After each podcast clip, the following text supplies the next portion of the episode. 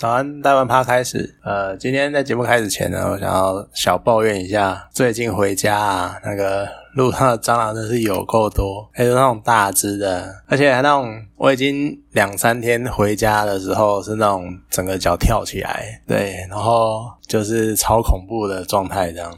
而且啊，我还有一次回家是遇到三只，然后黑黑的，然后在地上，然后就围在一起。我靠，你们是在开会吗？我真的是，我看到就定住，然后开始绕过去，然后尽可能的不要让我的椅子笼罩他们这样子，因为蟑螂超喜欢钻椅子，然后就会开始一直往里冲过来这样。超恐怖！好啊，这是点小抱怨。对，那今天要讲的电影呢是《整容艺》。《整容艺》呢是一个韩国漫画的改编成的动画。那其实我蛮少接触韩国漫画的，最近其实最韩漫最近蛮红的。可是他们的作画方式就是那种电脑绘图，然后而且我也不喜欢他们，他们是那种一整个卷轴，然后这样滚滚滚，因为比较偏向网络漫画型的。然后还是比较习惯传统的那种日式漫画，然后会有分镜。分页，然后一页一页看那一种状态。然后我因为不太喜欢那种画风，所以我很少接触韩漫。我还是比较喜欢手绘的感觉。然后还有就是，然后它翻拍成电影，电影的话，动画的画面感觉就不太流畅。然后它那个三 D 人像动作就是。我不知道怎么讲那个感觉，你大概你如果去看预告就知道，就是那种呃，感觉是很出街的三 D 制作那种动画那种感觉，然后就是很钝很不流畅，看起来是蛮诡异的。不过其实那个诡异感，你现在去搭配这部电影，好像还蛮有一点味道的。对，好，故事呢，简单说，它就是有一种神奇的整容液，可以让你很轻易的整容，而基本上它的原理呢，就是让你的。肉的组织就有点类似融化，然后变成有点像粘土那种感觉，所以你可以自由的塑形，然后你还可以切掉，甚至于还可以加添加，就你可以自由的做加减这样子。那因为这个样子，所以雕塑过程是非常的自然，然后所以最后成果就像你天然天生长那样子，你完全看不出任何动刀过的痕迹那种感觉。那故事的主角呢，是一个其貌不扬的。陪胖的女生，然后有的时候，由于她小时候，她原本是跳芭蕾舞，可是她面临的不可跨越的墙壁，就是因为她长得不够好看，所以她永远都只能拿第二名，没办法拿第一名。然后她长大就说，就有点自暴自弃，然后暴饮暴食，然后就变得很胖，然后不堪工作被羞辱，结果她意外意外得到了整容医。然后在追求就整容之后，然后再追求那个更高的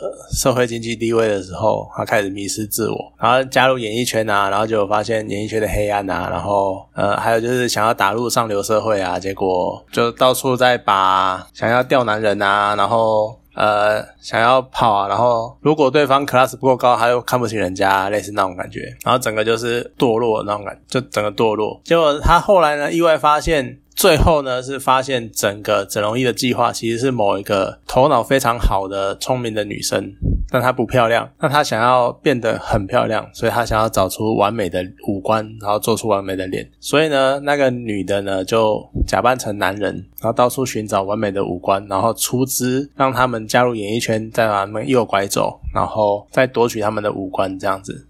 而最后呢，就是袭击成功，女主角因为她眼睛很漂亮被盯上。结果他最后也被夺走眼睛了，然后眼睁睁看着自己即将成为别人的五官，就收在这里。整个故事气氛的塑造其实还可以啊，那整容失败的过程还蛮恶心的，因为就看肉那边变成烂泥，然后一摊一摊这样子，而且他还就是肉不够，然后还要挖爸爸妈妈的肉这样。不过剧情就是还蛮八股的，就很古代，你大概都猜得到剧情走向会是怎样。虽然说结局结尾不像传统，就是那种女主角领悟啊，自然就是美啊啊，我们就是人就是要自然啊，要天生我材那种感觉，然后洗白这种这么老套的剧情，反而是女主角真的就是失败了，然后被人家夺走了她的一切。可是整体的感觉，你这样看，你就会觉得我就是用一个更强悍、更大的、更黑暗的。塑造去更黑暗的，我就是用一个更黑暗的结局去完结这一切，然后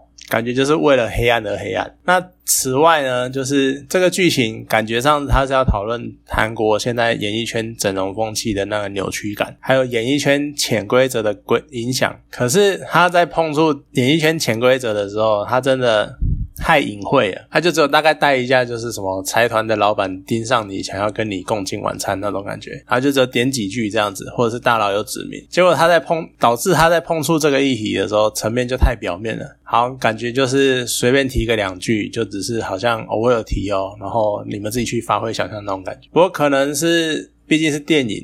啊，他可能就还是那些高层出资拍摄的，所以你也不能真的讲的太直接，有可能是这样。然后呢，电影的主体它是要讨论整容风气这件事情，的确为了站上台面，想红的人就会去疯狂的整成漂亮的模样，然后去美医美啊，然后说我要整成这个样子，要整成那样。那这也是一个现在明星常常被拿来吐槽的点，最常见的就是拿以前的照片来跟现在的样子做比较。你去网络上看超多这个，超多这张这种。照片的。然后超多这种对比，那明星多半是女星，就被迫在这样的嘲笑的状态下继续演出。那说到底，我们一般的民众还是比较偏好长得漂亮的人。你认真的说啦，就是你长相普通或是不讨喜的表演者，你觉得他们要花多少时间来得到跟帅哥美女一样的注意力？你看，如果是看不见脸的创作，像你看画画，或是小说文学，或是歌唱，或许你还有机会单纯凭自己的实力，就是。内容的丰富啊，或者是天生的美感去做压过去那个感觉。可是你直接的电影、电视，或者是甚至于舞台剧这种作品，这种会看到演员本身的。你说你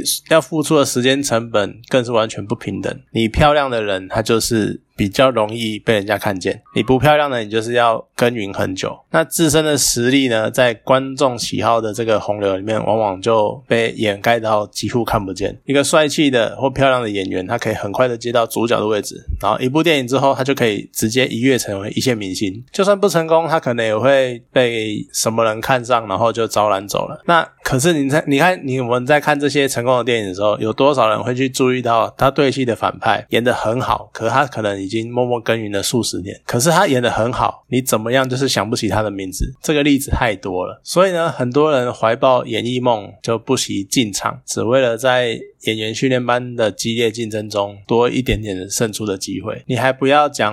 哪边演艺圈，像日本、韩国，他们都会有那种演员训练班，你进去就是要学十八般武艺，样样精通这样子。可是你在这样的这么激烈环境下，你还是要长得漂亮，你才能够在一个团体里面更突出。更让人看得到。那电影对于整容这件事情，的确是有蛮犀利的切入的角度，也很残酷的描述了整容这件事情，还有它带来的影响。可是呢，电影它有一些地方让我不太喜欢的是，有一些。连接让人家不舒服。你看，原本不行的女主角，小时候出不了头，所以自暴自弃、暴饮暴食，她变成一个肥胖的啃老族，然后只能当大明星的化妆师。而回家之后呢，上网，然后开始当在网络上面当酸民，然后开始攻击人家，然后开始黑黑人家这样子，然后开始讲一堆反话、反话干嘛？我会觉得。